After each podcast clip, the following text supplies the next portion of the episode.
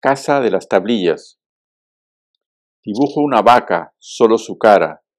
Dibujo un río en dos líneas y dibujo sentimientos con dos flechas.